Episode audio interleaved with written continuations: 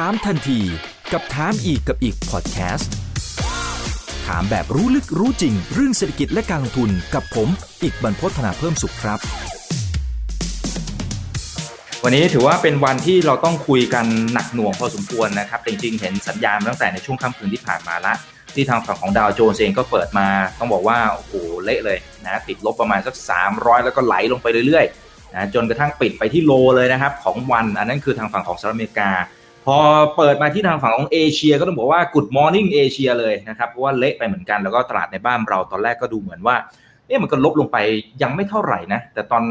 ท้ายๆตลาดดูเหมือนจะมีแรงขายออกมาพอสมควรเลยนะครับ วันนี้ก็ได้รับเกียรติจากท่านของพี่กิตครับ คุณกิตพลไพศาลกิจครับ ผู้อำนวยการอาวุโสฝ่ายวิเคราะห์ และนักกลยุทธ์บริษัทหลักทรัพย์ UBK เยนประเทศไทยมาร่วมพูดคุยให้ความรู้กับพวกเราครับ สวัสดีครับพี่กิตครับ ครับ สวัสดีครับ ครับผม ผมเปิดอย่างนี้ก่อนแล้วกันนะครับ คือถ้าคนไหนที่ติดตามแล้วก็เป็นแฟนคลับของพี่กิตเองเนี่ยจะเห็นว่าจริงๆพี่กิตเองเตือนนะเตือนนักลงทุนนะครับบอกว่าเฮ้ยอีกประมาณสักหนึ่งสองสัปดาห์มันจะต้องมีอะไรทำแม่งทำแม่งแน่ๆนะครับปรากฏว่าวันนี้เอาเข้าจริงๆเละเลยนะครับพี่กิตมองเห็นอะไรทำไมถึงเตือนนักลงทุน ถือว่ามาก่อนการนะฮะมองเห็นอะไรฮะโอเคครับต้องบอกว่าจริง ๆ แล้วมันอาจจะไม่ได้ถึงกับชัดเจน แต่มันเป็นสัญญาณที่บอกว่าเราเองอาจจะต้องระมัดระวังตลาดบ้างนะครับยิ่งสัญญาณนี้ เราจะเห็นมาประมาณสักในช่วงประมาณ 3-4 สัปดาห์นะครับ โดยตัวที่ช่วยเราในการมองในเรื่องนี้เนี่ยหรือว่าเตือนเราก็คือเรื่องของตัวสิ่งที่เรียกว่า relative rotation graph นะครับเอ่อ relative rotation graph นี่คืออะไรต้องบอกว่าจริงๆแล้ว มันเป็นเครื่องมือที่ถูกคิดค้นขึ้นมานะครับ โดยเครื่องมือนี้อาจจะใช้ยากนิดนึงเพราะว่าเอ่อต้องบอกว่ามันอยู่บนตัว Bloomberg นะครับ ซึ่งแน่นอนว่าถ้าใครพอทราบเนี่ยก็คือค่าธรรมเนียมค่าใช้จ่ายเนี่ย รายเดือนมันสูงพอสมควรนะครับ แต่ว่าผมอธิบาย concept ให้ฟังคร่าวๆแล้วกันนะครับ relative rotation graph เนี่ยเป็นการพยายามที่จะมองการเคลื่อนไหวของหุ้นในกลุ่มต่างๆ ในตลาดในดัชนีนั้นนะว่าใน sub sector ย่อยๆ เนี่ยเทียบกันแล้วเนี่ยกลุ่มไหนเก่ง กลุ่มไหนไม่เก่งนะครับ โดยเราจะเห็นว่ามันจะมีทั้งแกนตั้งและแกนนอนนะครับ ในแกนนอนเนี่ยมันคือความเก่งไม่เก่ง หรือว่าความแข็งแกร่ง อาจจะถือว่าเป็น relative strength ก็ได้นะครับมันแปลว่าหุ้นที่อยู่ในแกนนอน โดยเฉพาะที่ไปทางด้านขวาขวามาก ๆ เลยเนี่ยแปลว่ากลุ่มนั้นเนี่ยจะเก่งกว่าตลาด relative strength จะดีกว่าตลาดมากนะตลาดลงมันไม่ลงนะครับ ตลาดขึ้นขึ้นมากกว่าอย่างเงี้ยอันนี้คือ relative strength นะครับ แต่ว่าในฝั่งของแกนตั้งคืออะไร ในฝั่งของแกนตั้งคือ momentum นะครับก็แปลว่าถ้ามันอยู่ด้านบนๆเนี่ยโมเมนตัมค่อนข้างจะดีนะแสดงว่า เฮ้ยทิศทางการเคลื่อนไหวของมันเนี่ยเน้นการขยับขึ้นมากกว่าการขยับลงนะครับ เพราะฉะนั้นพอเราเห็นภาพแบบนี้เนี่ยนะครับมีเครื่องมือที่สามารถรันแล้วก็คำนวณออกมาแล้วมันออกมาลักษณะแบบนี้ได้ แล้วเรามาติดตามการเคลื่อนไหวของมันในในลักษณะที่เรียกว่าหลาย ๆ สัปดาห์4 5สัปดาห์หรือ 6 สัปดาห์นะครับ ถ้าเราติดตามมันแบบนี้เราจะเห็นสิ่งที่เรียกว่ามันเป็นเทรลก็คือเป็นหางของมันนะครับ พอเราดูปุ๊บเราจะเห็นมันเหมือนเป็นเส้นทางการเดินทางของกลุ่มนี้ว่าเออมันเป็นยังไงนะเราจะเห็นว่าถ้าเราดูนานๆเนี่ยลักษณะของมันจะมีการเคลื่อนไหวที่เหมือนกับกำลังหมุนอยู่รอบควอดแดนทั้ง4นะครับก็คือจากจากหุ้นที่อยู่ในกลุ่มที่เรียกว่าเป็นกลุ่มที่ดีที่สุดเลยก็คือขวาบนเลยคือกลุ่มนำตลาด กลุ่มที่เป็น leading เนี่ยกลุ่มนี้แปลว่าอะไรแปลว่ามันทั้ง relative strength ดีกว่าตลาด ทั้ง momentum ก็เป็นบวกนะครับเพราะฉะนั้นแปลว่ากลุ่มนี้ดี เวลาเก่งกำไรมันจะมันจะค่อนข้างดีนะครับ แล้วก็เวลาลงเยอะปุ๊บเวลาจะดีดดีดก็ดีดแรงนะครับดังนั้นกลุ่มนี้จะเป็นกลุ่มที่ดี แต่ว่ามันจะไม่มีอะไรที่อยู่ยั้งยืนยงนะครับ เมื่อกลุ่มนำตลาดเริ่มเสียโมเมนตัมหรือว่าเริ่มถึงเวลาที่มันต้องพักเนี่ย มันก็จะเริ่มมีโมเมนตัมที่มันแย่ลง แต่ว่ายังเก่งกว่าตลาดอยู่นะ มันจะเริ่มขยับลงมาเป็นด้านขวาล่างนะที่เป็น weakening นะครับ ถ้าพอมาลงมาตรงจุดนั้นเนี่ยต้องบอกว่ามันจะยังเก่งกว่าตลาดแปลว่าตลาดลงมันจะยังลงน้อยกว่านะครับ ขึ้นอาจจะยังขึ้นได้มากกว่า แต่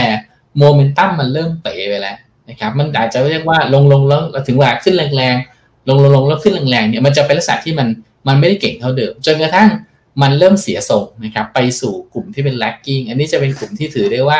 ปรับฐานอยู่นะครับไซด์เวย์อยู่ใน consolidation ต่างๆนะครับ แล้วก็หลังจากนั้นพอกลุ่มพวกนี้ โมเมนตัมมันเริ่มดีขึ้น เริ่มพัฒนาขึ้นมันก็จะเข้าไปสู่กลุ่มที่เป็นดาวรุ่งเป็น improving ครับ คือโมเมนตัมเริ่มดีขึ้นแล้ว จนกระทั่งเกือบจะพร้อมเข้าสู่ความเป็นหุ้นนำตลาดในช่วงต่อไปนะครับ สิ่งที่เราเห็นก็คือต้องบอกว่าเราติดตามภาวะตลาดมาในระยะหนึ่งเนี่ยนะครับ การที่ตลาดจะขึ้นได้ดีหรือมีเสถียรภาพเนี่ยมันจะต้องมีหุ้นอยู่ในปริมณฑลต่างๆ ในระดับที่ดีนะครับ อย่างเช่นก่อนหน้านี้ ย้อนกลับไปในช่วงกลางปลายปีที่แล้วนะครับ เราจะมีหุ้นอยู่ในปริมณฑลด้านบนๆค่อนข้างจะเยอะ ก็คือ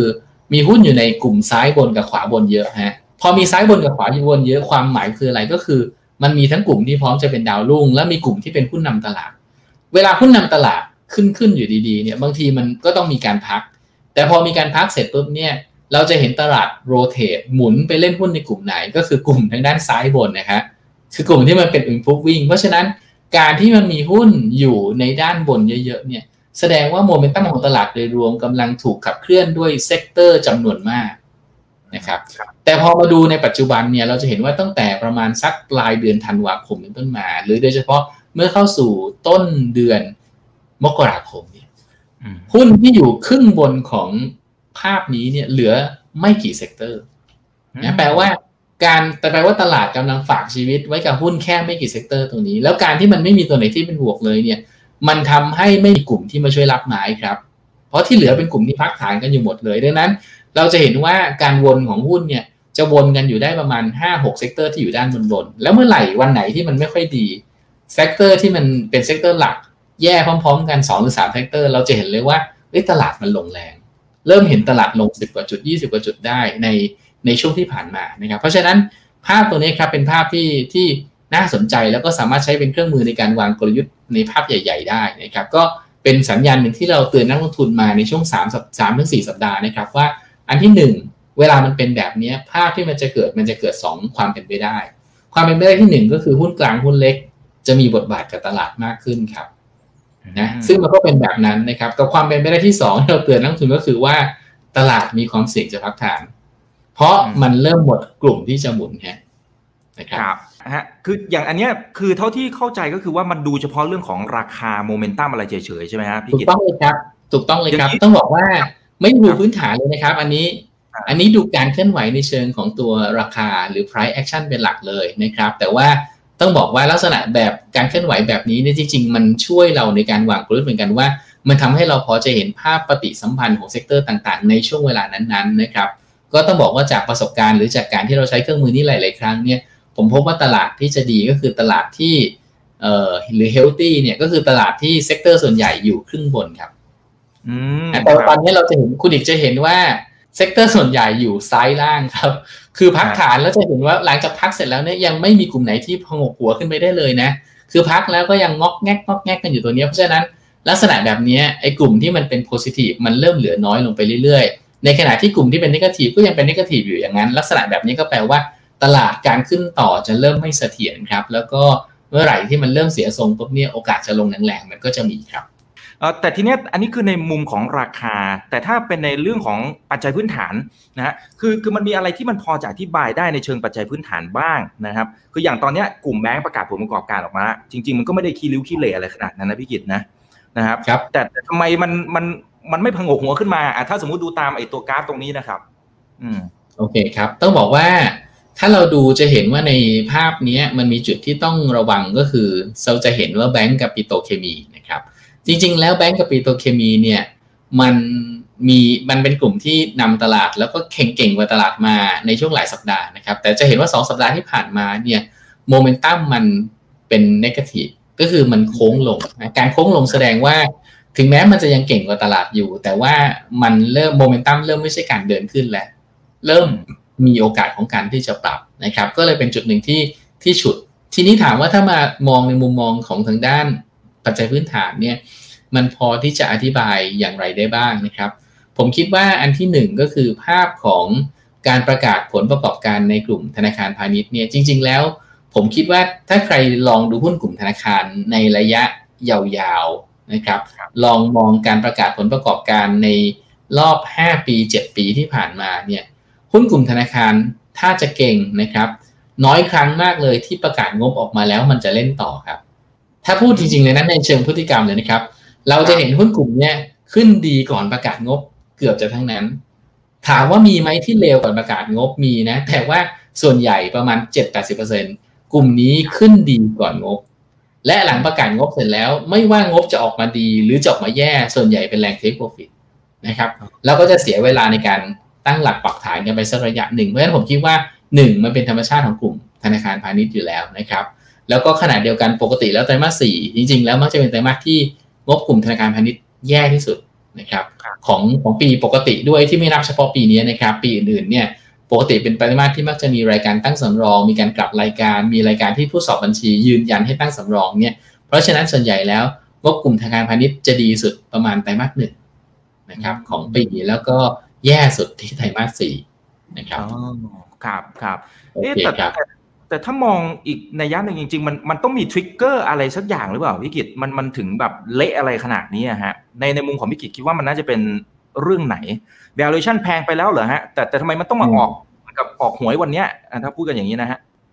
โอเคครับ จริง ๆ แล้วต้องบอกว่า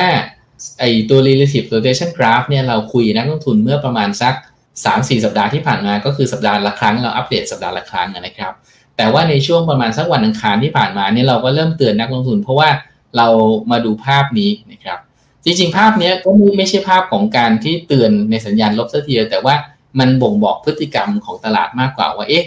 เวลาที่ตลาดเองเป็นขาขึ้นเนี่ยต่อให้เป็นขาขึ้น แต่ว่าเวลาจังหวะที่มีการปรับฐานในตลาดขาขึ้นเนี่ยจริง ๆ แล้วมันจำเป็นจะต้องมีการสร้างฐานราคาของหุ้นจำนวนมากอยู่เหมือนกันนะครับภาพนี้เป็นภาพของอะไร ภาพนี้เป็นภาพของ Set Index นะเส้นสีส้มคือเส้นสีม่วงคือ Set Index เส้นสีน้ำเงินข้างล่างเนี่ยคือตัวของทางด้านเปอร์เซ็นต์ของหุ้นที่ยืนอยู่เหนือเส้นค่าเฉลี่ย 50 วัน นะครับถามว่าทำไมต้องเป็น 50 วันคือจริง ๆ แล้ว ต้องบอกว่าสำหรับนักลงทุนรายย่อยเนี่ยถ้าบางท่านใช้เส้นค่าเฉลี่ยเป็นแนวรับแนวต้าน ส่วนใหญ่ก็จะใช้กันอยู่ประมาณ 50 25 นะครับที่ใช้ในการเทรดหรือในการมองเป็นแนวรับแนวต้าน มองการเสียภาพระยะสั้นระยะกลาง แต่สำหรับนักลงทุนสถาบัน หรือคนที่มองในเชิงปัจจัยพื้นฐานมากหน่อยเนี่ยจริง ๆ แล้วหลายครั้งเนี่ยเขาจะไม่ได้ใช้เส้นค่าเฉลี่ยที่สั้นมากๆแต่ใช้ประมาณ 50 วัน นะครับตัวนี้แม้กระทั่งนักลงทุนที่เป็นกองทุนนะครับ ก็ค่อนข้างจะชอบใช้เส้น 50 วันด้วยเช่นเดียวกัน สิ่งที่เราเห็นก็คืออะไรคือเราจะเห็นว่าตอนที่ตลาดตอนที่เวลาที่มันเป็นจังหวะลงแรงๆ เช่นมีวิกฤต มีสถานการณ์บางอย่างที่มันเลวร้ายมากๆ อย่างเช่นที่เคยเกิดขึ้นตอนปี 2011 เนี่ย ตอนนั้นลงมาจนกระทั่งเกือบทั้งตลาดแทบจะไม่มีหุ้นที่ยืนเหนือเส้นค่าเฉลี่ย 50 วันเลยนะครับ ตอนนั้นเหลือต่ำกว่า 10%ด้วยซ้ำเนี่ย มันคือเกิด sovereign debt default ใน ยุโรปก็คือวิกฤตประเทศตัดวิกฤตในยุโรปนะครับ พอแต่เราจะเห็นว่าหลังจากวิกฤตนี้เสร็จแล้วปุ๊บเนี่ยมันก็จะเกิดอาการฟื้นตัวแล้วก็ดีมากๆ แต่การดีมากๆเนี่ย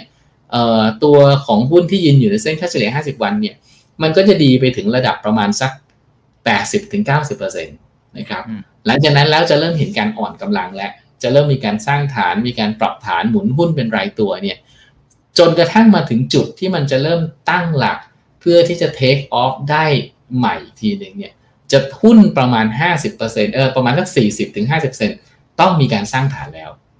ดูได้ยังไงดูได้จากสัดส่วนของหุ้นที่ยืนอยู่ในเส้นค่าเฉลี่ย 50 วันเนี่ยจะลดลงมาเหลือประมาณสัก 40%ครับก็แปลว่าหุ้นอีกประมาณสักห้าสิบเปอร์เซ็นต์เนี่ยได้พักฐานห้าสิบถึงหกสิบเปอร์เซ็นต์เนี่ยได้พักฐานไปแล้ว แล้วเริ่มเป็นจุดที่เออมีโอกาสที่จะเริ่มเห็นการตั้งหลักนะครับเราจะเห็นว่าในช่วงตลาดที่มันเป็นเรียกว่าเป็นจังหวะพัก ของตลาดที่เป็นขาขึ้นเนี่ยหลายครั้งเลยที่การปรับเนี่ยจะปรับลงมาจนกระทั่งถึงระดับประมาณทักสี่สิบถึงห้าสิบเปอร์เซ็นต์นะรอบนี้ก็เช่นเดียวกันครับ เราคิดว่า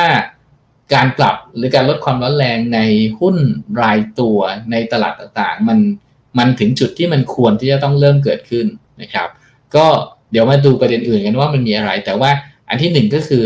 มันเป็นสัญญาณที่ทำให้เราต้องเตือนนักลงทุนว่าเอ๊ะจริง ๆ ตรงนี้ถ้ามันถอยมันอาจจะถอยได้ระดับหนึ่งเหมือนกันนะครับ ครับมันบอกไม่ได้ครับว่าเวลาพักเนี่ยมันพักแค่ชั่วคราวแล้วไปต่อหรือจริง ๆ แล้วพักแล้วดิ่งต้องบอกเอ่อบอกไม่ได้นะฮะจริงๆแล้วมันอาจจะบอกเราได้ว่ามันต้องใช้ระยะทางในการพักหน่อยหนึ่งแต่ว่าการที่มันจะเราจะบอกว่ามันอาจจะพักแบบที่ลึกหรือไม่ลึกเนี่ยเราต้องไปดูปัจจัยพื้นฐานอื่นนะครับสิ่งเดี๋ยวข้างหลังเนี่ยเราจะลองมาไล่กันว่า เราคิดว่าเที่ยวนี้มันจะลึกหรือไม่ลึกนะครับอ่าอ่าโอเค ได้ครับตอนนี้ลองลองหยิบของ นะอันนี้ผมลองหยิบของอเมริกามาให้ดูนะครับอ่าภาพเมื่อกี้ในถ้าเรามองตลาดอเมริกาก็จะมีความคล้ายคลึงกันเหมือนกัน ก็คือจะเห็นว่าตลาดอเมริกาเนี่ยถึงแม้ว่ามันจะเป็นตลาดขาขึ้น แต่ว่าในจังหวะของการปรับฐานในตลาดขาขึ้นแต่ละครั้งส่วนใหญ่เนี่ยเราก็มักจะเห็นว่าจำนวนหุ้นที่ยืนอยู่ในเส้นค่าเฉลี่ย 50 วัน ก็มักจะต้องถอยลงมาประมาณสักกลางทางก็คือ 50%นะครับหุ้นประมาณสัก 50%ถึง 60%ต้องมีการพักฐานก่อน ตลาดหุ้นถึงจะเริ่มอยู่ในจุดที่มันเริ่ม take off ต่อไปได้นะครับเพราะฉะนั้นก็ตรงนี้ครับเลยเป็นจุดที่ทำให้เรามองว่าเอ้ยอาจจะต้องใช้เวลาสักหน่อยนะ อาจจะต้องใช้เวลาสักสี่สัปดาห์สามสัปดาห์ตรงนี้ในการที่จะพักนะครับผมขอดูเรื่องของเฟดก่อนแล้วกันนะครับ เพราะว่าต้องบอกว่ามันก็เป็นอีกหนึ่งประเด็นที่มันเกิดขึ้นในตั้งแต่ในช่วงค่ำคืนที่ผ่านมาของทางฝั่งสหรัฐอเมริกาด้วยนะครับ แล้วก็เมื่อวานนี้คุณเจอร์มพาวเวลนะครับ ก็ มีการพูดถึงอยู่เหมือนกันนะ ผมไม่รู้ว่าในหน้าจอเนี่ยมองเห็นชัดแค่ไหนอย่างไร แต่เท่าที่เท่าที่จับโทนที่เขาพูดนะครับพี่กิตจริง ๆ มันก็มันก็ไม่ได้มีอะไรที่มันเซอร์ไพรส์อะไรมากมายนะเนี่ยเขาพูดข้างล่างนะครับ ที่บอกว่ายังไงเสียก็ยังใช้มาตรการเป็นแบบผ่อนคลายไปเรื่อยนะเรื่องของอัตราดอกเบี้ยเองเนี่ยก็จะอยู่ประมาณนี้แหละครับ0จนถึง0.25%ไปจนกว่าจะ achieve maximum employment and inflation นะครับคือ ไอตัวการจ้างงานนะครับต้องให้มันแบบโหแม็กซิมัมเลยนะครับแม็กสุดเลยนะครับแล้วก็อัตราเงินเฟ้อนะครับก็อยู่ที่ประมาณ2%นะครับในระยะยาวด้วยนะฮะเท่าที่ดูมันก็ไม่ได้มีไม่ได้มีประเด็นไหนอะไรที่มันมันจะไปเซอร์ไพรส์อะไรตลาด คือตลาดมันคาดหวังมากเกินไป หรือยังไงฮะหรือพี่กิจมองไงฮะโอเคครับเอ่อผมคิดว่าเอ่อเมื่อวานเนี่ยหลายคนก็คงจะแปลกใจอย่างที่คุณอีกถามนะครับ ว่าเอ๊ะมันก็ดูแล้ว น่าจะไม่ได้มีอะไรนี่นานะเพราะว่าสเตทเมนต์ก็คล้าย ๆ เดิม สิ่งที่เฟดทำก็เหมือนเดิมเอ๊ะมันเป็นเพราะว่านักลงทุนเนี่ยผิดหวังจากการที่มันไม่มีการกระตุ้นเศรษฐกิจจากเฟดจริงแค่นั้นจริง ๆ หรือเปล่านะครับ ก็ต้องบอกว่าผมอยากจะให้มองอย่างนี้นะครับ อันที่หนึ่งภาพตัวนี้เป็นภาพของอัตราการจ้างงานนะครับ ในสหรัฐจะเห็นว่าหลังจากเคยจ้างงานสูงสุดไปในช่วงประมาณต้นปี 2020 ก็คือสิ้นปี 2019 เนี่ย หลังจากนั้นแล้วพอเกิดวิกฤตโควิดเนี่ยตำแหน่งงานที่เราสร้างมาตั้งแต่สมัยวิกฤตสัพพามนะครับ ตอนที่ต่ำสุดที่ 2009 ตอนนั้นเนี่ยโอ้โหมันถอยหลังไป 10 ปีเลยนะครับ แล้วก็กว่าจะกลับมาได้เนี่ยวันนี้กลับมายังไม่ถึงที่เดิมเลยนะยังหายไปประมาณสัก 9 ล้านตำแหน่งได้นะครับ ซึ่งเยอะพอสมควรเหมือนกันนะครับ ทีนี้ถามว่าการที่เฟดเองพยายามที่จะให้น้ำหนักกับการฟื้นตัวเศรษฐกิจ หรือพยายามที่จะพูดถึงความกังวล เกี่ยวกับเรื่องของการ เศรษฐกิจเองที่มันยังไม่ฟื้นมาดีเนี่ยแปลว่าอะไรแปลว่าหนึ่งโฟกัสของเฟดจะไปพูดถึงเรื่องของทำยังไงก็ได้ให้เศรษฐกิจมันดีขึ้นนะครับการอัดฉีดการเพิ่มสภาพคล่องไม่ใช่โจทย์ไม่ใช่ไม่ใช่คำตอบ แต่ว่าเป็นแค่เครื่องมือ ทีนี้ถามว่าถ้าจะทำให้มันดีขึ้นเนี่ยแปลว่าหลายหนึ่งเฟดเองจะพยายามสับสนอะไรก็ได้ที่ทำให้เสร็จให้เศรษฐกิจมันโตนะครับสองก็คือ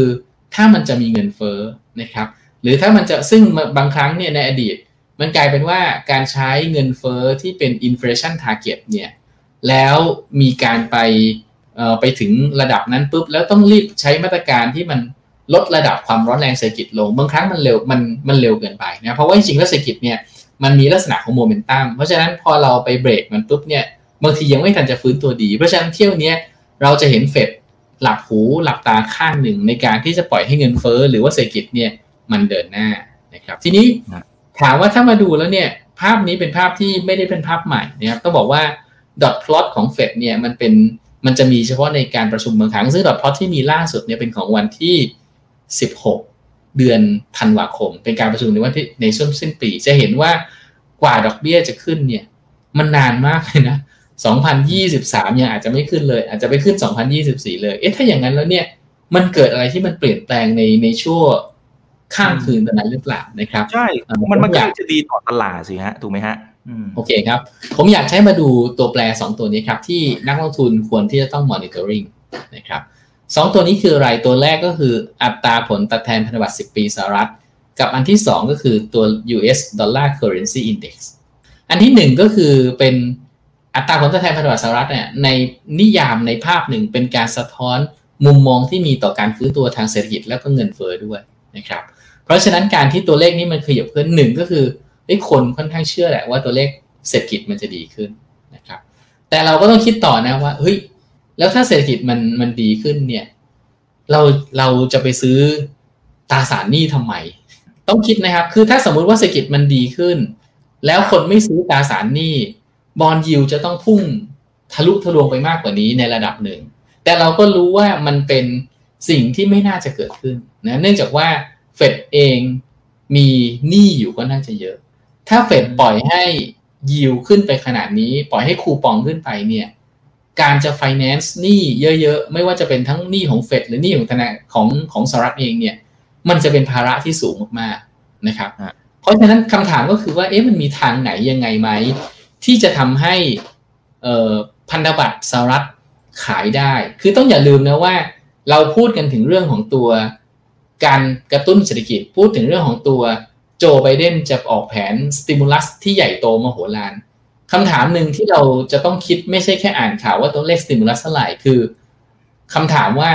เอาเงินจากไหนไปทำนะเอาเงินจากไหนไปทำเพราะฉะนั้นการที่เขาจะออกเอาเงินไปไหนทำได้ก็คือหนึ่งต้อง finance เงินนี้ได้ การ finance เงินนี้ได้ก็คือต้องผ่านการกู้ยืมของรัฐบาลก็คือรัฐบาล แต่คำถามก็คือว่า ถ้าจะ finance เงินมหาศาลขนาดนั้นเนี่ยยิวไม่พุ่งขึ้นไปมโหฬารเลยแล้วเราจะ manage ต้นทุนการกู้ยืมยังไง แล้วต้นทุนการกู้ยืมที่ขึ้น ก็จะไปขัดขวางการฟื้นตัวของภาพเศรษฐกิจของบริษัทต่างๆด้วย เพราะฉะนั้นวิธีการที่จะทำให้คนซื้อบอลนะครับ โดยที่ไม่ทำให้ยิวขึ้นเยอะมีทางเดียวครับก็คือ ต้องปล่อยให้ดอลลาร์แข็งค่าครับโอ้โห นี่มันเกมซับซ้อนมากเลยนะฮะ อืมอืมเพราะฉะนั้นถ้าถ้าเราถ้าเรามองอย่างนี้เราเห็นว่าจริงๆแล้ว position ของดอลลาร์เองเนี่ยทุกคนมองภาพใหญ่ของดอลลาร์เป็นการอ่อนค่าเกือบจะชนะซึ่งผมคิดว่าในภาพใหญ่ยังเป็นแบบนั้นอยู่นะครับ แต่ว่าการที่มันอ่อนค่าต่อเนื่องกันมาเป็นปีๆเนี่ย จริง ๆ แล้วดอลลาร์กลายเป็น asset หนึ่งซึ่งอาจจะ underown ไปในระยะสั้น นะครับถึงแม้ในภาพใหญ่จะต้องอ่อนนะผมเชื่อว่าทุกคนมองในมุมตรงกัน แต่ว่าในภาพระยะสั้นที่การที่มันมัน underown ในแบบนี้นะครับโอกาสที่จะเห็นดอลลาร์แข็งค่าขึ้นจากจุดนี้มีความเป็นไปได้นะครับดังนั้นผมคิดว่าการที่สิ่งที่มันเกิดขึ้นตรงนี้มันกำลังสะท้อนมุมมองว่าเฮ้ยเราอาจจะเห็นดอลลาร์ที่แข็งค่าขึ้นมากกว่านี้ อย่างน้อยที่สุดในช่วงที่มีความจำเป็นจะต้อง funding ในการจะต้องออกก่อน ในการจะต้องประมูล ในการที่จะทำให้คนรู้สึกว่าเออ ซื้อตราสารหนี้แล้วเออมันจะมี upside เพราะเราซื้อบอลแน่นอนว่าคำถามคือคุณอิกจะซื้อพันธบัตรโดยที่มันได้ยิวหนึ่งเปอร์เซ็นก็อาจจะรู้สึกว่าจะทำไปทำไมในเมื่อในเมื่อวันนี้หุ้นเองก็มีผลตอบแทนอื่นที่ดีกว่า แต่สมมุติว่าในวันนี้ถ้าหุ้นเองชักเริ่มรู้สึกว่ามันแพง แต่ตราสารหนี้เอง เริ่มเห็นภาพของดอลลาร์ซึ่งมันเอามีโอกาสจะแข็งค่าขึ้นได้ในระยะหนึ่ง หรือในระดับหนึ่งเนี่ยผมคิดว่าตัวนี้มันกลายเป็นอัพไซด์ให้คนที่ถือถือบอลนะครับ เพราะฉะนั้นถ้ามองเกมใหญ่ ๆ ของการลงทุนในช่วงรอบหลังมานี้ หรือในช่วง2อสปีหลังเนี่ยจริง ๆ เป็นเกมของการลงทุนในตลาดหุ้นที่มันจะมีแนวโน้มที่ค่าเงินจะไม่อ่อนค่านะครับแต่ว่าสถานการณ์ของอเมริกาเนี่ยในช่วงที่ผ่านมามันมีหุ้นกลุ่มเทคโนโลยีที่ ธุรกิจเติบโตดีมาก ก็เลยกลายเป็นว่ากลุ่มเทคโนโลยีมีการเติบโต ซึ่งมันสามารถหักล้างการอ่อนค่าของ US ดอลลาร์ได้ แต่ว่าในวันนี้ในเมื่อกลุ่มเทคโนโลยีเองมันเริ่มแพงแล้ว มันเริ่มมันเริ่มชักไม่แน่ใจว่ามันอยู่ในจุดที่ปิดความเสี่ยงดาวไซด์ได้หรือเปล่าเนี่ยนะครับผมคิดว่าการที่จะผลักให้นโยบายต่างๆ ของสหรัฐเดินไปได้ การทำให้ stimulus plan ขนาดใหญ่ให้เดินไปได้ ก็ต้องฝันดิงและวิธีการก็คือต้องให้ดอลลาร์ต้องยอมให้ดอลลาร์ แข็งค่าครับ โดยตลาดก็จะไปมองว่าแข็งค่าเพราะสติมูลัสแข็งค่าเพราะเศรษฐกิจจะฟื้นตัวนะครับ ยอมต้องยอมในรอบนี้ต้องยอมให้ตลาดเองมีการปรับ มีการ correct มีการลดความร้อนแรงไประดับหนึ่ง ซึ่งก็เป็นสิ่งที่ดีกับธนาคารกลางด้วยนะครับ เพราะฉะนั้นผมคิดว่าเกมใหญ่ ๆ ตรงนี้ก็คือการที่จะต้องขายบอลเพื่อที่จะสามารถ funding stimulus plan แล้วก็แผนกระตุ้นเศรษฐกิจทั้งหมดได้ครับ อืม ครับ โหนี่มันเป็นเกมระดับโลกเลยนะฮะ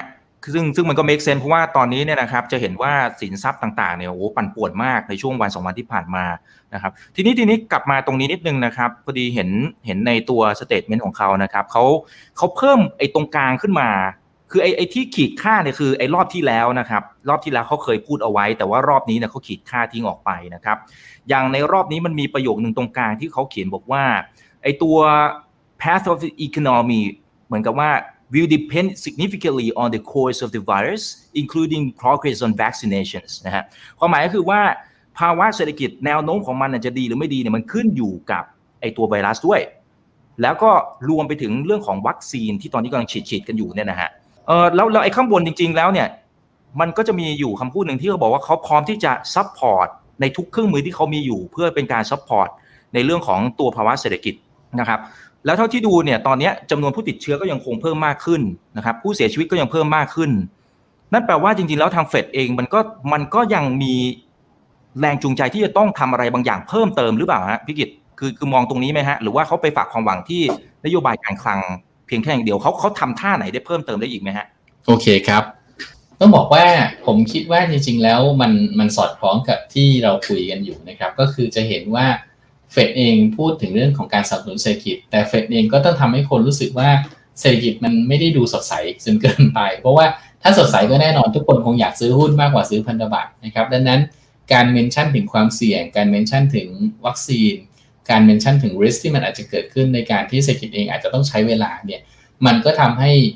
มุมมองของคนเนี่ยมันไม่ได้บู๊จนเกินไปนะครับอยู่ในมุมมองที่เรียกว่า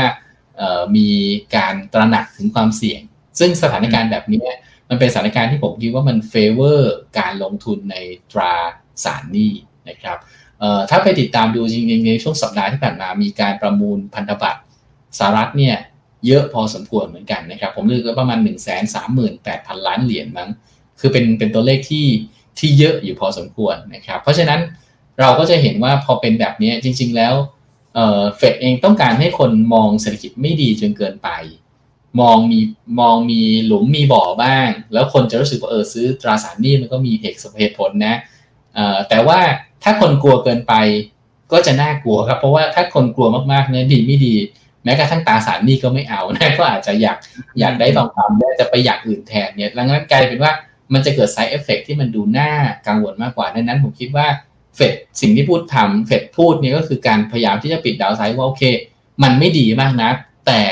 ปิด worst case scenario คือไม่ต้องกลัวว่าเอ้ตลาดจะพัง หรือมันจะเกิด worst case ที่ขนาดถึงขั้นที่เรียกว่าเออมัน control ไม่ได้ยังไงเฟดก็จะไม่ให้เกิดภาพนั้น แต่มันอาจจะเป็นขรุขระบ้างนะ ผมคิดว่า statement ตรงนี้มันออกมาสอดคล้องกับมุมมองที่เราคิดครับ ก็คือว่าตรงนี้เป็นเกมที่จะต้อง funding ตราสารหนี้ ครับอะอย่างอย่างไอ้ตรงนี้ที่ผมไฮไลท์ไว้นะครับ คือทางเฟดเขาก็บอกว่าเนี่ยเขาจะยังคงมีการไปซื้อนะครับ เนี่ยเดี๋ยวนะครับตัวมันเล็กมาก Treasury Securities นะครับ ประมาณสักแปดหมื่นล้านต่อเดือนนะครับใช่ครับยังยังเป็นการคงการซื้อ ยังเป็นการคงการซื้อที่ประมาณ1นึ่งแสนสองหมื่นล้านนะครับต่อเดือนซึ่งแปดหมื่นเนี่ยจะเป็นพวกของพันธบัตรรัฐบาล แล้วก็อีกสี่หมื่นเนี่ยจะเป็นพวก หุ้นกู้นะครับที่มีพวกอสังหาริมทรัพย์เนี่ยเป็นหลักประกันในการจำนองก็ต้องบอกว่าตัวเลขของการเข้าซื้อสินทรัพย์ตรงนี้หรือการทำ QE ตัวนี้เท่าเดิมเลย ไม่ได้มีการเพิ่มขึ้น ไม่ได้มีการลดลงครับ แต่ทีนี้ถ้าจำกันได้ในช่วงปีสัก 2013 นะฮะถ้าผมจะไม่ผิดนะพี่กิตที่ตอนนั้นเนี่ยทางด้านของคุณเบนเบเนกี้เนี่ยจริงๆเขายังไม่ทันทำอะไรเลย เขาแค่ไปเปยๆนะครับที่บอกว่าเอ้ยมันอาจจะมีเรื่องของการเทปเปอร์อะไรต่างๆนะครับที่ ที่ใช้ QE กันมาตั้งนานเนี่ยแล้วอาจจะเริ่มชะลอไปหน่อยอะไรต่างๆนะครับอาจจะถอนมาตรการเนี่ยโอ้ตลาดก็เละเทะเลยนะฮะไอไอรอบนี้เนี่ยเราจะต้องจับสัญญาณยังไงว่าคุณเจอโรมพาวเวลล์เขาจะเริ่มเปลี่ยนท่าที คือตอนนี้มันยังไม่เปลี่ยนหรอกแต่ว่าสมมติอนาคตครั้งต่อๆไป เราต้องจับ keyword ตรงไหนฮะโอเคครับ ให้ให้ดูภาพนี้เป็นหลักฮะภาพนี้คือ balance sheet ของธนาคารกลางสหรัฐนะครับเเราจะเห็นว่า ตอนที่ตลาดมันมีจังหวะเขย่าเขย่าจริง ๆ แล้วตอนปี 2013 เนี่ย ที่บอกว่าจะ taper จริง ๆ แล้วมันแทบไม่เกิดอะไรเลยนะฮะ เพราะว่ามันมัน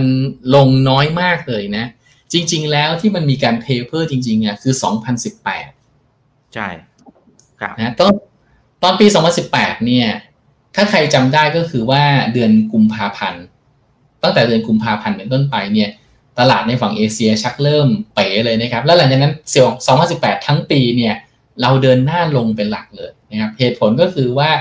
มันเริ่มเห็นการ taper ของเฟดแล้ว เห็น balance sheet ที่ลดลงนะครับ เห็นการพยายามที่จะควบคุมสถานการณ์หลายๆอย่าง เพราะฉะนั้นในลักษณะดังกล่าวเนี่ยมันเป็นลบกับสินทรัพย์เสี่ยงอย่างรุนแรงเลยนะครับ เพราะตลาดรอบนั้นจะลงแรงมากๆนะครับ แต่เราจะเห็นว่าในรอบนี้ สถานการณ์ก็คือเฮ้ยเรามาดูปุ๊บ balance sheet เฟดเป็นยังไง balance sheet เฟดยังไม่ลงเนี่ยนะยังค่อนข้างจะยืนอยู่ที่สูงอยู่นะเพราะฉะนั้นผมคิดว่าตัวเลขตัวนี้จะเป็นตัวเลขตัวหนึ่งที่ตลาด monitoring ฮะว่าสภาพคล่องในระบบไม่หายนะโดยใช้ balance sheet ของเฟดหรือ balance sheet ของธนาคารกลางขนาดใหญ่ของโลกเนี่ยเป็นตัวแทน เพราะฉะนั้นตราบใดที่มันไม่ได้เกิด taper ที่เห็น balance sheet ของธนาคารกลางต่างๆ ลดลงเนี่ยการปรับ พอร์ตการขายในรอบนี้ก็จะเป็นการปรับสมดุลหรือเป็นการ rebalance ธรรมดานะครับ ต้องบอกว่าตรงนี้ไม่ไม่ใช่เรื่องแปลกเช่นเดียวกันนะครับ เพราะว่าเราต้องลองจินตนาการว่าอย่างคุณอีกและหลาย ๆ ท่านเนี่ยอาจจะอยู่ในสายของการที่ดูทางด้าน wealth นะครับ เวลาดูเรื่องของทางด้าน wealth เนี่ยสิ่งที่เราจะทำก็คือเราจะไม่เหมือนนักลงทุนในหุ้นที่เรียกว่าล้างพอร์ตกับหุ้นเต็มพอร์ตนะคือคือถ้าเป็นนักลงทุนในตลาดหุ้นก็คือล้างพอร์ตกับหุ้นเต็มพอร์ตบางทีเนี่ยนะครับ หลายท่านเลยมีจังหวะที่พอร์ตเป็นศูนย์กับมีพอร์ตเต็มร้อยหรือบางท่านมี margin ก็เป็นร้อยกว่าเปอร์เซ็นต์ไปเลยเนี่ยแต่ว่าในฝั่งของ wealth จริงเราจะมองการลงทุนในลักษณะที่เราว่ามีเรามี target ของการลงทุนในเรื่องของ portfolio ว่าจะมีเงินสดกี่เปอร์เซ็นต์ จะมีตราสารหนี้กี่เปอร์เซ็นต์ จะมีหุ้นกี่เปอร์เซ็นต์นะครับ ทีเนี้ยพอเราตั้ง target ไว้ปีที่แล้วอาจจะเมื่อประมาณสักเดือน 7 เดือน 8 หรือเดือน 9 ก็ได้นะครับ ตั้ง target เอาไว้ ปรากฏว่ามีเงินสดสัก 10%ตราสารหนี้สัก 40 หุ้นสักประมาณ 50นะสมมุติว่าเป็นแบบนั้นนะครับปรากฏว่าผ่านไป 3-4 เดือนเนี่ย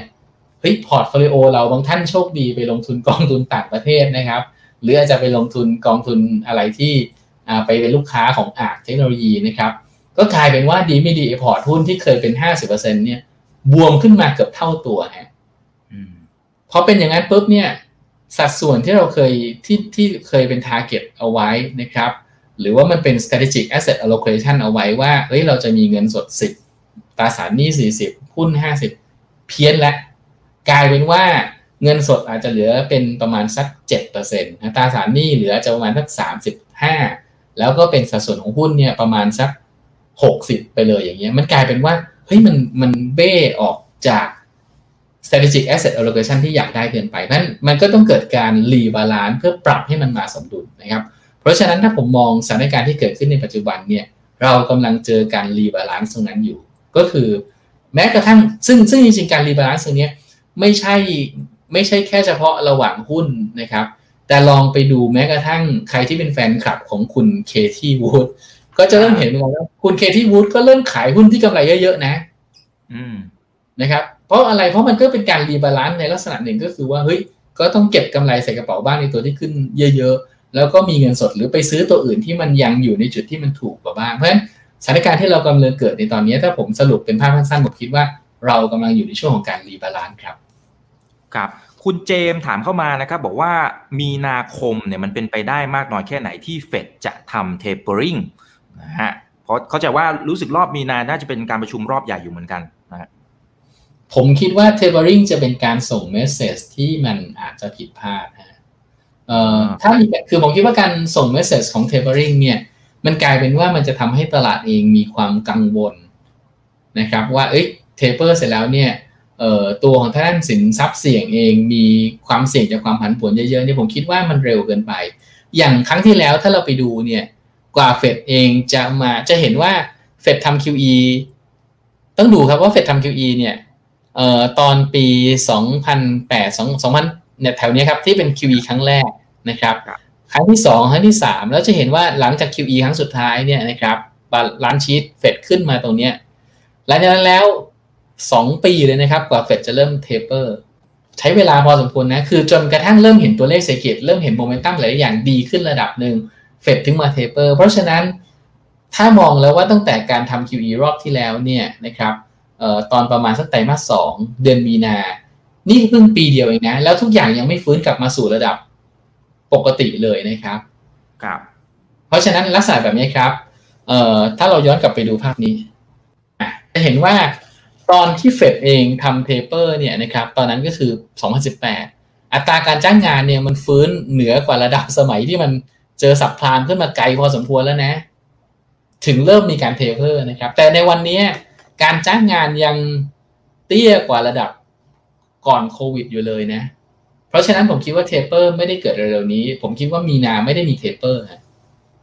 อืมครับอ่าฟันธงนะครับ ทีนี้กลับมาดูทางฝั่งของตัวพวกนโยบายอะไรต่างๆ แล้วก็ผลกระทบนะครับ คือเราจะเห็นว่าก่อนหน้านี้เนี่ยมันก็มีการพูดถึงว่าเฮ้ยถ้าคุณโจไบเดนขึ้นมา แล้วถ้าเขาครองทั้งสภาบนและสภาล่างนะครับ แล้วถ้าหันมาดูเนี่ยทางฝั่งของเอเชีย เอ๊ะเขาก็แต่หมายถึงว่าพวกเราเนี่ยก็ดูแล้วจะควบคุมไอ้โควิด -19 ได้ค่อนข้างจะดีกว่าทางฝั่งของตะวันตก เม็ดเงินต่างๆ มันก็ควรจะไหลมาเทมาฝั่งนี้นะครับ แต่พอเอาเข้าจริงๆ พอคุณโจไบเดนขึ้นมาดำดำรงตำแหน่งจริงๆปั๊บเนี่ยมันมันกลับเหมือนกับว่าเริ่มมีแรงขายออกมาเหมือนกันนะพี่กิตนะครับอย่างเช่นในบ้านเราก็ได้อะเอาเอาในบ้านเราจะได้เห็นภาพชัดๆนะครับ ตั้งแต่หนึ่งมกราคมจนถึงตอนนี้เนี่ย พี่ฝรั่งแกเนี่ยขายไปประมาณ 7,500 ล้านนะฮะเช่นเดียวกับทางฝั่งของตลาดในภูมิภาคเอเชียนะผมจดตัวเลขเอาไว้แต่หายไปล้วนะครับแต่มันก็เป็นลักษณะของการขายออกมาเหมือนกัน มันตรงข้ามกับสิ่งที่สิ่งที่นักวิเคราะห์หลาย ๆ ค่ายก็คาดการเอาไว้นะครับ มันมันเกิดอะไรขึ้นพี่กิตโอเคครับเอ่อต้องบอกว่าภาพใหญ่ ผมคิดว่าเอ่อคนมองว่าต้องบอกว่าโอเคครับเอ่อถามว่านโยบายในฝั่งของทางด้านคุณ ไบเดนเกี่ยวกับเรื่องภาษีเนี่ยมันมีจริงนะครับ แต่ว่าในสถานการณ์ที่ตอนนี้ความจำเป็นหลักของการดำเนินนโยบายก็คือเรื่องของการทำให้เศรษฐกิจกลับเข้ามาสู่ระดับปกติ การรักษาระดับของการใช้จ่ายนะก็โดยมีมาตรการแจกเงินนะครับ ให้กับคนที่มีปัญหาคนที่ตกงาน แล้วก็ช่วยธุรกิจที่มันมีผลกระทบพวก SME ต่างๆนะครับหรือว่าให้เงินกู้กับธุรกิจที่มันจำเป็นเนี่ย จะเห็นว่าพวกนี้เป็นนโยบายเร่งด่วนนะครับ ซึ่งน่าจะส่งผลดีต่อภาพเศรษฐกิจในอเมริกาเองนะครับ ในขณะที่นโยบายที่คนคิดว่ามันจะไม่เร่งด่วนเนี่ยนโยบายขึ้นภาษีก็เป็นเรื่องหนึ่งครับ ที่มันจะไม่เร่งด่วนนะครับ เพราะว่าถามว่าหนึ่งในภาวะแบบนี้เนี่ยการขึ้นภาษีเนี่ยมันมีทั้งการขึ้นภาษีในส่วนของคนที่มีเงินนะครับ และการขึ้นภาษีในส่วนของนิติบุคคล แต่แน่นอนเวลาทำเนี่ยมันต้องปรับ แผนภาษีไปทำทีเดียวกันพร้อมกัน เพราะฉะนั้นถามว่าในภาวะตรงนี้ซึ่งบริษัทหลายบริษัทยังยอกแยบอยู่เลยเนี่ยการที่จะเริ่มผลักมันนโยบายในเรื่องของการภาษีเนี่ยผมคิดว่ามันเป็นเรื่องที่เร็วเกินไปนะครับคุณไบเดนเองคงให้เวลาการซีเศรษฐกิจสหรัฐได้ฟื้นตัวสักระดับหนึ่งก่อนที่จะมาผลักดันนโยบายในเรื่องภาษีนั้นเราจะเห็นว่าตอนนี้นโยบายหลักก็จะเป็นเรื่องของการดูแลทำยังไงก็ได้ให้วัคซีนทั่วถึงไปได้เร็วนะครับ แล้วก็ ทำให้เศรษฐกิจมันกลับเข้ามาสู่ระดับที่ปกติ นโยบายที่มันไม่เป็นมิตรกับตลาด อย่างเช่นเรื่องของการขึ้นภาษี กลายเป็นว่ามันหลายคนเลยครับที่คิดว่ามันไม่น่าจะเกิดขึ้นในปี 64 นะครับ มันอาจจะเป็นปี 65 เพราะฉะนั้นสิ่งที่ตลาดเคยกังวลกันมากๆเนี่ยมันกลายเป็นว่าไอ้ความกังวลนี้ยังอยู่แหละ แต่มันไม่เร็วๆนี้นะครับ อืมครับ คุณกรก็พิมพ์เข้ามาสดๆร้อนๆนะครับ บอกว่าเออแล้ว emerging market ได้ประโยชน์ นะครับกับสถานการณ์การค้าจีนสหรัฐอเมริกาไหมครับ ในยุคไบเดนนะแล้ว emerging market มันยังเป็นเป้าหมายในการลงทุนอยู่หรือเปล่า เพราะก่อนหน้านี้พี่ฝรั่งกองทุนหลาย ๆ กองทุนเขาบอกว่า โอ้โหเนี่ย emerging market สวยงามมากนะครับ ตัวเลขเศรษฐกิจไอ้ที่บอกว่าแย่เนี่ยโอเค ปีนี้มันก็คงฟื้นแหละเพราะปีที่แล้วเนี่ยก็เละเทะกันไปหมดนะครับฐานมันต่ำด้วยนั่นคือส่วนหนึ่งนะครับควบคุมโควิด -19 ได้ค่อนข้างจะดี แล้วบวกกับไอ้เรื่องของสงครามการค้าที่ยังดูตึงเครียดกันอยู่ ทุกอย่างมันก็มันควรจะดีขึ้นเนี่ยฮะนะหรือแม้กระทั่งทางฝั่งของอเมริกา valuation มันก็ค่อนข้างตึงเหมือนกันนะฮะทุกอย่างมันควรจะไปทาง emerging market อืมครับผมอยากให้ดูตัวตัวนี้นะครับ อันนี้จะเป็นความคาดการล่าสุดของ IMF ในรอบฉบับมกราคมที่ผ่านมา ซึ่งวันก่อนเราคุยกันว่า IMF มีการปรับ GDP โลกขึ้นนะครับ แต่เราลองมาดูนิดนึงว่าในการปรับ GDP โลกรอบนี้เนี่ยมันมีจุดสังเกตที่น่าสนใจว่า มีจีนคนเดียวเลยที่ต้องถือว่าเป็นอมตะนะครับเพราะว่ามันจะมีเส้นปลาเส้นปลานี่คือรายงานที่มีการคาดไว้ใน forecast ครั้งที่แล้วนะครับ เมื่อเมื่อปีที่แล้วนะครับ ว่าเอ๊ะเศรษฐกิจจะเติบโตยังไงนะเราจะเห็นว่าเส้นปลาสีแดงก็คือจีน เส้นปลาสีเหลืองก็คือ EM นะครับ Emerging Market เส้นปลาสีน้ำเงินนะครับ ก็คือตัวทางด้าน Advanced Economy เราจะเห็นว่ามีจีนคนเดียวครับที่เหมือนกับ จามนะฮะจามไปเสร็จปุ๊บกลับมาเติบโตในระดับที่เรียกว่า แทบจะเป็นสปีดที่เท่าเดิมเลย บนเส้นทางเดิมเลยด้วยนะครับ ในขณะที่ emerging market กับ advanced economy เองที่เป็นเส้นสีเหลืองสีน้ำเงินเนี่ยมันกลับไปยังไม่ถึงระดับของเส้นปลาที่มันเคยเป็นคาดการณ์การเติบโต หรือเส้นทางการเติบโตเดิมในต้นปี 2020 นะครับ ก็แสดงว่ามันมีผลกระทบบางอย่างที่มันค้างคาหรือเรียกว่ามันเป็นผลกระทบที่มันถาวรนะผมคิดว่า ส่วนหนึ่งเลยตอนนี้ก็คือว่าในหลาย ๆ ประเทศเนี่ยมันเกิด อย่างเช่นของบ้านเราเองก็จะมีเรื่องของการที่พึ่งพาธุรกิจในภาคบริการนะครับ Advanced Economy หลายอันผมคิดว่ามันก็พึ่งพาธุรกิจที่เกี่ยวกับบริการและการท่องเที่ยวระดับหนึ่งนะครับมีหลายธุรกิจเลยที่มันกระทบมาจากโควิดจริง ๆ ในขณะที่จีนเองวันนี้ประเทศมันใหญ่มาก แล้วเป็นประเทศที่การบริโภคเองกำลังเพิ่มสัดส่วนมากขึ้น เพราะฉะนั้นตอนนี้ถึงแม้ว่าเขาจะไม่สามารถออกนอกประเทศได้ แต่การท่องเที่ยวในประเทศนี่ถือได้ว่าบูมมากเลยนะครับ คนเริ่มเบื่อเริ่มไปเที่ยวกันเริ่มขับรถเพราะฉะนั้นลักษณะแบบนี้กลายเป็นว่ามันเป็น self-sufficient อยู่ในตัวมันเองนะครับ แถมในฝั่งขาของการทำธุรกิจในส่วนของการมีกำลังการผลิตในส่วนของการที่ผลิตสิ่งต่างๆออกมาเนี่ยเขายังทำได้ดีมาก แล้วก็กลายเป็นว่าบน demand ที่มันฟื้นตัวหลังสถานการณ์โควิดเนี่ยจีนเองก็ทำสินค้าขายแทบจะไม่ทันเลย กลายเป็นว่าข้างนอกในฝั่งของ external factor ก็ก็ดี ในฝั่งของ internal หรือ domestic เองก็กลายเป็นว่าค่อนข้างที่จะดีเมื่อเทียบกับอีกหลายประเทศ ซึ่งก่อนหน้านี้พึ่งพิงเม็ดเงินจากนักท่องเที่ยวเยอะ หรือพึ่งพิงเม็ดเงินจากภายนอกนะครับ เพราะฉะนั้นเราจะเห็นว่าในภาพนี้พอมาดูแล้วเราจะเห็นเลยนะครับว่าคนที่มัน loss ในเรื่อง GDP ไปเยอะมากเนี่ยแล้วก็อาจจะเป็นจุดหนึ่งที่ทำให้ตลาดช่วงสั้นกังวลก็คือ emerging market เนี่ยแหละที่ที่ทำ GDP หายไปค่อนข้างจะเยอะนะครับ แลาตินอเมริกาก็กระทบเยอะนะครับ แต่กลายเป็นว่าคนที่กระทบน้อยๆเลยในเรื่องของโควิดนี่กลายเป็นไชน่ากับ US นะครับ US ที่เราเห็นกันว่าตายเป็นเบื่อเนี่ย แต่ว่ากลายเป็นว่าผลกระทบในเชิงตัวเลขเศรษฐกิจเองจริงๆ ถือว่าเมื่อเทียบกับช่วงก่อนโควิดเนี่ยถือว่าเป็นตัวเลขที่ต่ำมากๆนะครับผมคิดว่าภาพตรงนี้เนี่ยบอกอะไรเราบอกว่าหนึ่งในมันมีผลกระทบที่มันเกิดขึ้นจริงๆ แล้วก็บนเพสของการเติบโต ซึ่งมันฟื้นตอนนี้คนเริ่มเห็นแล้วว่าทุกอย่างมันผ่านจุดแย่สุด แต่การฟื้นมันไม่เร็ว ซึ่งเผอิญว่าประเทศจำนวนมากใน emerging market เนี่ยมันค่อนข้างจะพึ่งพิง external factor นะครับ ดังนั้นก็เลยกลายเป็นว่าตรงนี้มันมันฟื้นแต่มันอาจจะฟื้นไม่ได้เร็วมากนัก เมื่อปรับมุมมองในเรื่องของตัวธุรกิจบริการเข้าไปนะครับ ถามว่ามันจะได้ผลดีหรือจะเห็นทิศทางของเม็ดเงินที่เข้ามาอย่าง emerging market ไหม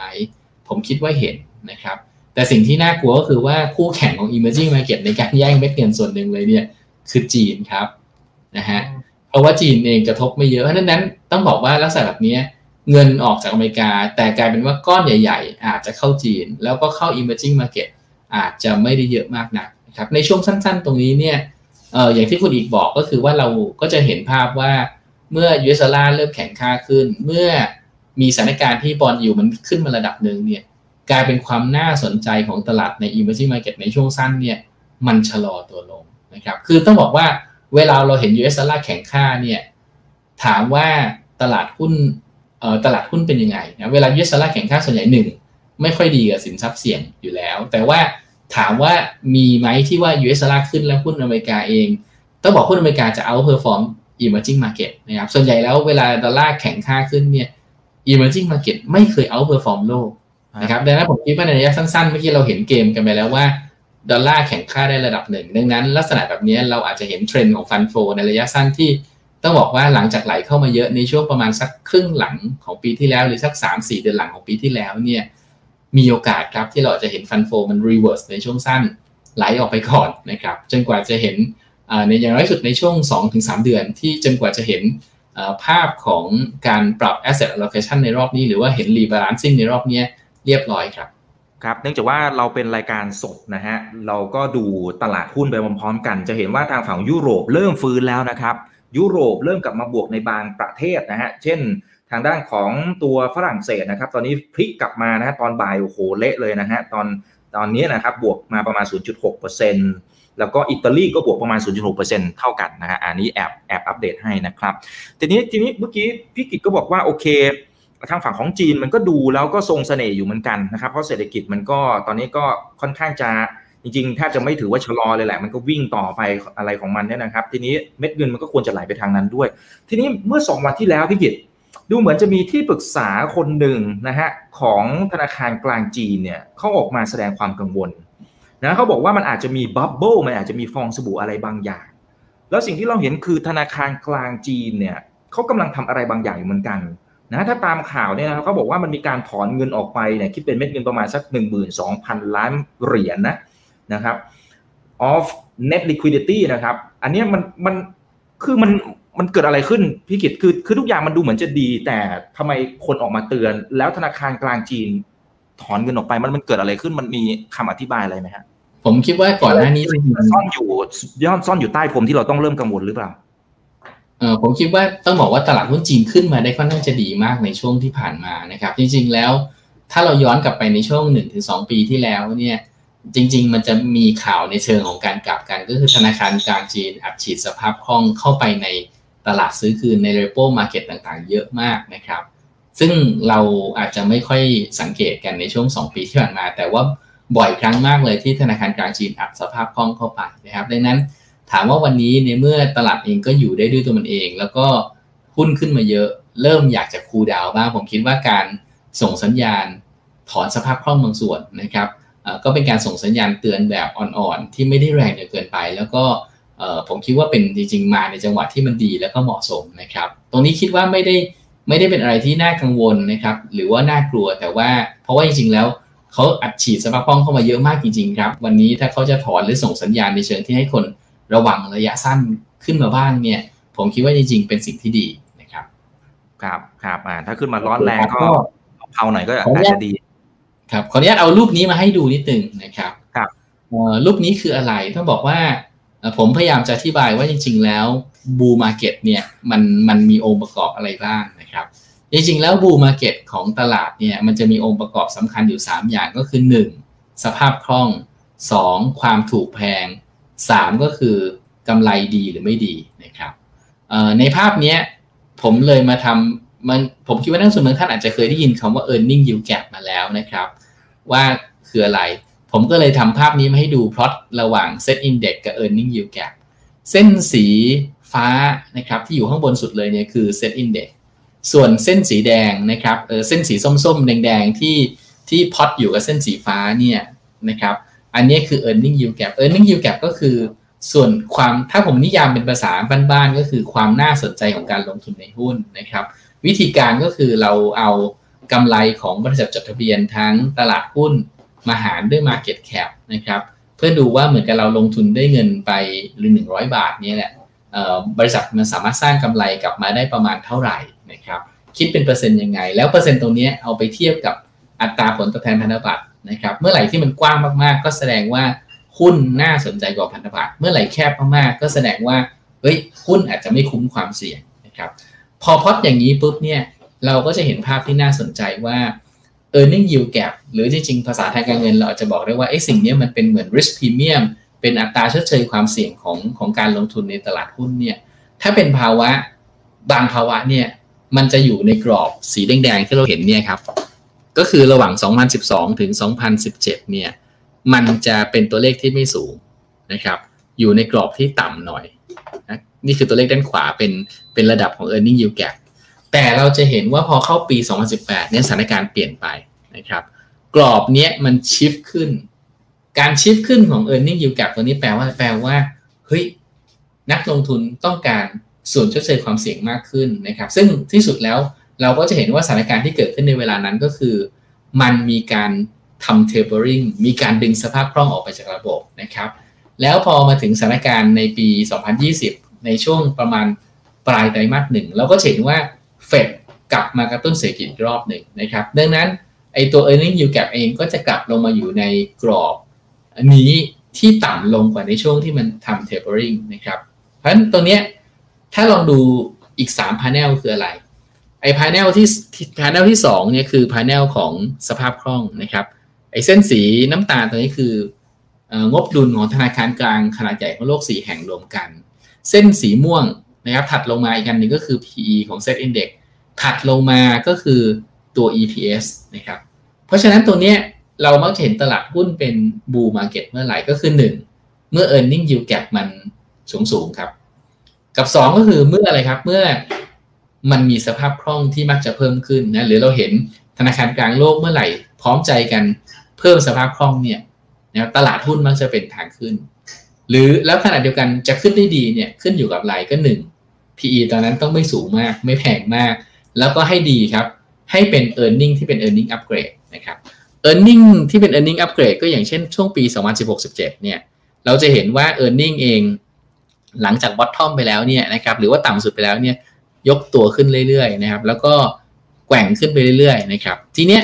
เราจะเห็นว่า e a r n i n g ของตลาดหุ้นไทยในรอบ 2020 เนี่ย มันเป็นปีที่เลวร้ายมากๆนะครับประมาณการกำไรจดทะเบียนเนี่ย จากเดิมซึ่งเราเห็นกำไรของเซ็ตอินดี x เนี่ยกำไรต่อหุ้นระดับที่เกินกว่าร้อยเนี่ยลงมาจนกระทั่งเหลือ 50 ลงมาหาร 2 แต่ว่าพอมาถึงปี 2021 เนี่ย ตัวเลขนี้ดีดกลับมาเป็น 76 77 นะครับ แล้วก็ณปัจจุบันพอเราไปเช็คเป็นราย sector ไม่ว่าจะเป็น ปิโตรเคมีเป็นพลังงานนะครับ และในกลุ่มอื่นๆที่เป็นกลุ่มหุ้นใหญ่ๆเนี่ยเราพบว่าประมาณการกำไรยังค่อนข้าง solid และมีโอกาสที่จะปรับเพิ่มนะครับ ดังนั้นการที่ตัวเลขประมาณการกำไรของเซ็นเด็กโดยรวมยังมีทิศทางการปรับเพิ่มอยู่เนี่ยเราก็เลยมองว่าภาพของการปรับฐานในรอบนี้เฮ้ยไม่ใช่การจบรอบ ไม่ใช่การที่เรียกว่าเฮ้ยลงแรงๆแบบที่เรียกว่าหมดแล้วก้าวเข้าสู่ขาลงแล้วกลับไปเจอกันอีกทีพัน สองอะไรอย่างนั้นไม่ใช่นะแต่ว่าจะเป็นการปรับฐานในตลาดขาขึ้นนะครับเพราะฉะนั้นเรามองว่าตรงนี้ก็อยากจะอัปเดตให้สบายใจครับว่าด้วยแฟกเตอร์หลายๆอย่างที่เรามองเนี่ยเออเราคิดว่ามันยังเป็นทิศทางที่มัน favor การลงทุนอยู่ครับ ถ้าเป็นในมุมของพี่กิจเองลงมาเท่าไหร่ ถึงจะเป็นจังหวะในการทยอยเข้าไปซัดนะฮะเก็บสะสมขึ้นไปเพราะว่าพี่กิจบอกว่ามันมันน่าจะแค่ลงมาชั่วคราวอะโอเคกลุ่มไหนน่าสนใจครับผมโอเคครับก็ พันสี่ร้อยห้าสิบลงมาครับ ผมคิดว่า downside ที่เราลองทำในหลายๆ scenario เนี่ยมันจะอยู่ประมาณแถวๆพันสี่นะครับแต่ว่าความยากของตลาดในรอบหลังก็คือเราจะเห็นว่ามันไม่ได้มาพร้อมๆกันนะครับ เพราะฉะนั้นเราพูดถึงตลาดเนี่ยผมอยากจะให้เป็น indicator หนึ่งแต่ว่าไม่ใช่ไป fix ว่าจะต้องเห็น SET Index เท่านั้นถึงจะเริ่มทำการซื้อนะครับ ก็โดยภาพใหญ่ผมคิดว่าคือระดับที่ต่ำกว่าพันสี่ร้อยห้าสิบลงไปนะครับ โอเค อันนี้ก็จะเป็นกำไร SET Index ที่มันผ่าน bottom นะครับ แล้วก็ภาพตรงนี้จะเห็นว่าตัว PE ของหุ้นขนาดกลางเนี่ยลดลงมาเยอะมากนะครับตรงนี้เป็นเส้น PE จะเห็นว่าหลังจากภาพเข้าสู่ปี2021แล้วเนี่ยแนวโน้มกำไรของกลุ่มหุ้นขนาดกลางเนี่ยค่อนข้างจะดีนะครับ เพราะฉะนั้นปีนี้ตัวเลขถ้าไม่ได้มีอะไรผิดเพี้ยนไปนะครับ ต้องบอกว่าหุ้นกลุ่มขนาดกลางก็ยังเป็น กลุ่มหนึ่งครับที่ที่อาจจะต้องตามมองเป็นรายตัวอยู่นะครับทีนี้มาถึงเวลาเราใช้กันไปก็น่าจะเยอะแล้วนะครับ หลายสตอรี่อาจจะอาจจะไม่ไม่มีโอกาสหรือมีเวลาที่จะมาพูดนะครับ ก็ขออนุญาตสรุปเลยนะครับว่าหนึ่งในภาพที่เรามองตรงนี้ก็คือบนตีมใหญ่ ๆ จะมีอยู่4ตีมนะครับ อันที่ 1 ก็คือหุ้นที่ได้ประโยชน์จากการฟื้นตัวเศรษฐกิจหรือว่า reflation เงินเฟ้อกลับมา ในกลุ่มนี้จะเป็นหุ้นในกลุ่ม พลังงานในกลุ่มปิโตรเคมีนะครับแต่แน่นอนขึ้นมาเยอะต้องต่อราคาต้องรอจังหวะในการซื้อนิดหนึ่งนะครับ 2. บรรยากาศการค้าขายระหว่างประเทศที่มันดีขึ้นตรงนี้เนี่ยมันจะส่งผลบวกต่อหุ้นในกลุ่มส่งออกนะครับซึ่งหุ้นในกลุ่มส่งออกบ้านเราจริงๆมันมี 2 กลุ่มก็คืออาหารกับอิเล็กทรอนิกส์นะแต่ว่าณวันนี้อิเล็กทรอนิกส์เขาน่าจะแพงอยู่พอสมควรนะครับอาหารอาจจะเป็นตัวเลือกที่ดีกว่า แล้วก็เราคิดว่าอาหารเนี่ยเป็น sector ที่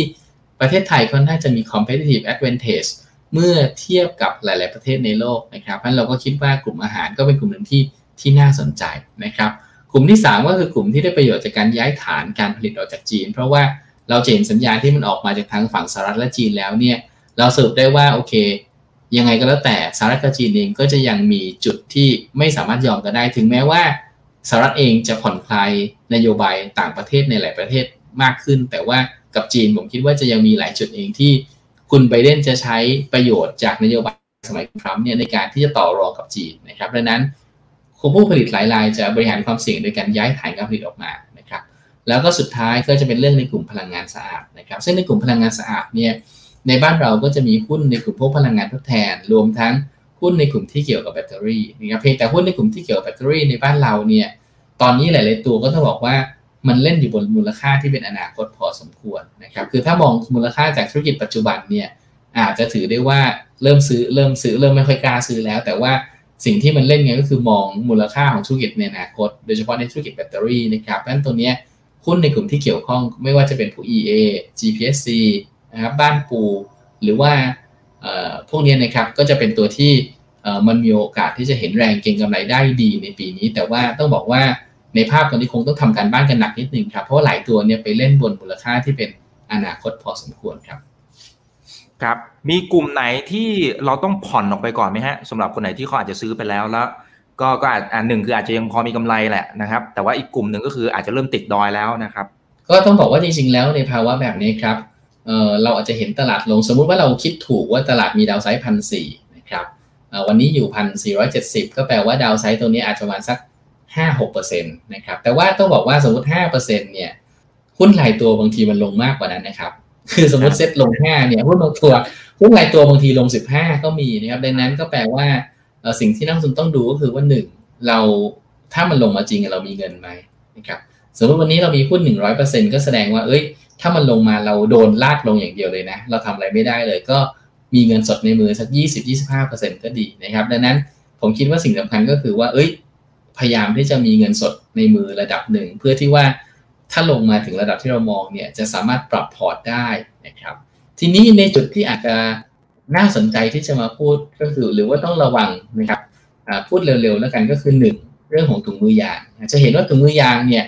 ประมาณการกำไรของนักวิเคราะห์ที่ทำถุงมือยางก็คือปีนี้กำไรสักหมื่นหนึ่งนะครับ ปีหน้าสองหมื่นปีถัดไปเหลือหมื่นหนึ่งซึ่งไม่รู้จะต่ำกว่านั้นหรือเปล่านะครับ เพราะว่า ทุกคนขยายกำลังการผลิตขึ้นมาเยอะ แต่ว่าราคาขายถุงมือยางเนี่ยมันเพิ่มขึ้นมาเยอะมากๆ ในช่วงไตรมาสสี่แล้วก็น่าจะต้นปี 21 นะครับ หลังจากนั้นแล้วเนี่ยมันน่าจะชะลอลงมันเรากำลังเล่นบนธุรกิจที่มันยืนอยู่บนพีคนะครับกลุ่มที่ 2 ที่ต้องระวังก็คือว่า เวลาเราเห็นคนดีในบางเรื่องเนี่ยต้องมีคนบางคนที่เป็นเลวคือเราเห็นเรื่องบางเรื่องที่เลวมันจะต้องมีคนดีแต่เห็นเรื่องคนดีก็ต้องมีคนที่เลวเราเห็นราคาเหล็กขึ้นเยอะมาก ทีนี้เวลาเห็นราคาเหล็กขึ้นเยอะมากเนี่ย แต่ปัญหาคือหุ้นกลุ่มเหล็กในบ้านเราที่เก่งกำไรได้จริงมีไม่ค่อยกี่ตัวนะครับ เพราะว่ามันจะมีตัวใหญ่ๆจริงอยู่ไม่กี่ตัวนะครับ แต่ทีเนี้ยสิ่งที่ต้องระวังก็คือว่าโอเค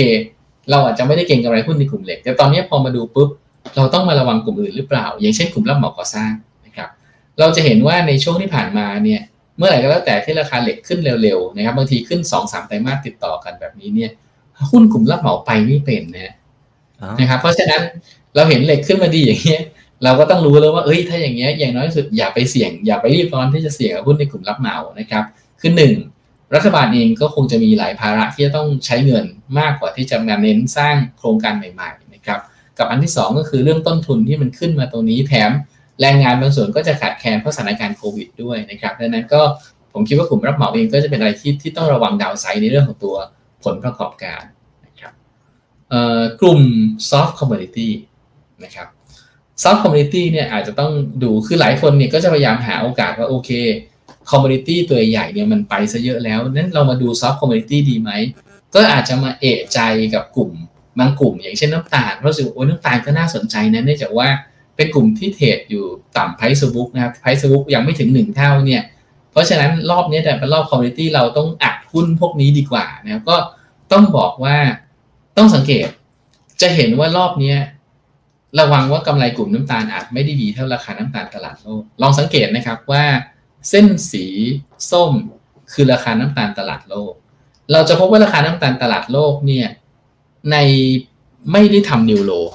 คือถ้าเรามองจะเห็นว่าตอนปี 2018 ต่ำที่สุดเท่าไหร่เนี่ย ปี 2020 ก็ต่ำกว่านั้นไม่ได้เยอะ คือเทียบเทียบจะเรียกว่าเป็นดับเบิลบัตทอมก็ได้ไม่ได้นิวโลในราคาน้ำตาลตลาดโลก เอ้ยแต่ทำไมหุ้นน้ำตาลบ้านเรามันทำนิวโลแสดงว่ามันต้องมี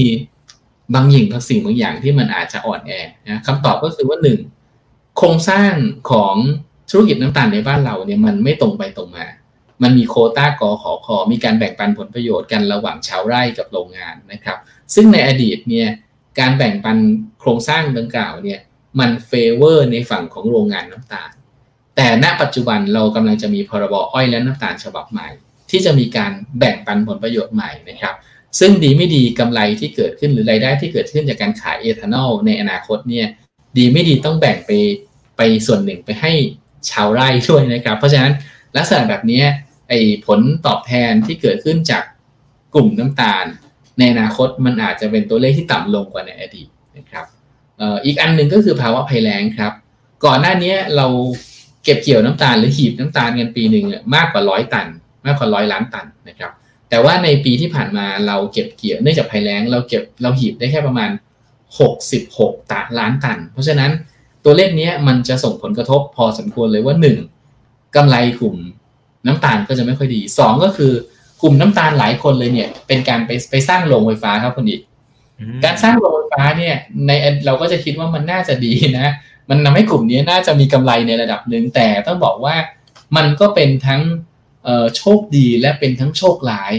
โชคร้ายคือการที่เราจะทำโรงไฟฟ้าของกลุ่มน้ำตาลได้ดี คือเราต้องมีอ้อยเยอะๆ มีเศษอ้อยเอาไปเผาให้กับโรงไฟฟ้า แต่สิ่งที่เกิดขึ้นก็คือในเมื่อเราหีบอ้อยได้น้อยลงไปหนึ่งในสามจากร้อยล้านตันเหลือประมาณหกสิบหกล้านตันเนี่ย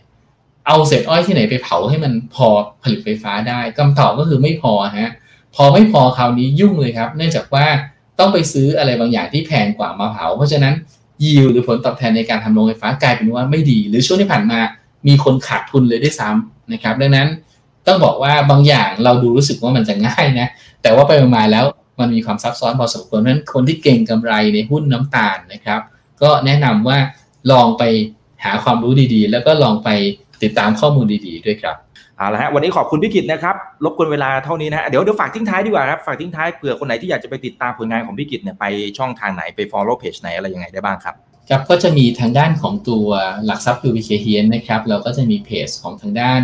THU Trade นะครับ TH ย่อจาก Thailand แล้วก็เว้นวรรค UTRADE นะครับก็เป็นเพจที่เป็นทางการของทางด้านหลักทรัพย์ UBK เฮียนนะครับก็ปัจจุบันเราให้ข้อมูลกัน9โมง20ถึง9โมง45นะครับแต่ว่า ในเดือนรอบเดือนกุมภาเนี่ยเดี๋ยวเราจะขยับเวลาเร็วขึ้นเป็นประมาณ8โมงครึ่งนะครับ แล้วก็เรามีการปรับปรุงรูปแบบของรายการ แล้วก็การนำเสนอข้อมูลหลายอย่างเนี่ยตั้งแต่มีนาคมเป็นต้นไปก็สามารถติดตามได้ครับ ครั้งหน้าจะเป็นเรื่องไหนเดี๋ยวรอติดตามชมกันนะครับ วันนี้สวัสดีครับ ถ้าชื่นชอบคอนเทนต์แบบนี้อย่าลืมกดติดตามช่องทางอื่นๆด้วยนะครับ ไม่ว่าจะเป็น Facebook, YouTube, Line Official, Instagram และ Twitter จะได้ไม่พลาดการวิเคราะห์และมุมมองเศรษฐกิจ และการลงทุนดีๆ แบบนี้ครับ อย่าลืมนะครับว่าเริ่มต้นวันนี้ดีที่สุด ขอให้ทุกท่านโชคดี และมีอิสรภาพในการใช้ชีวิต ผม อีกบรรพธนาเพิ่มสุขครับ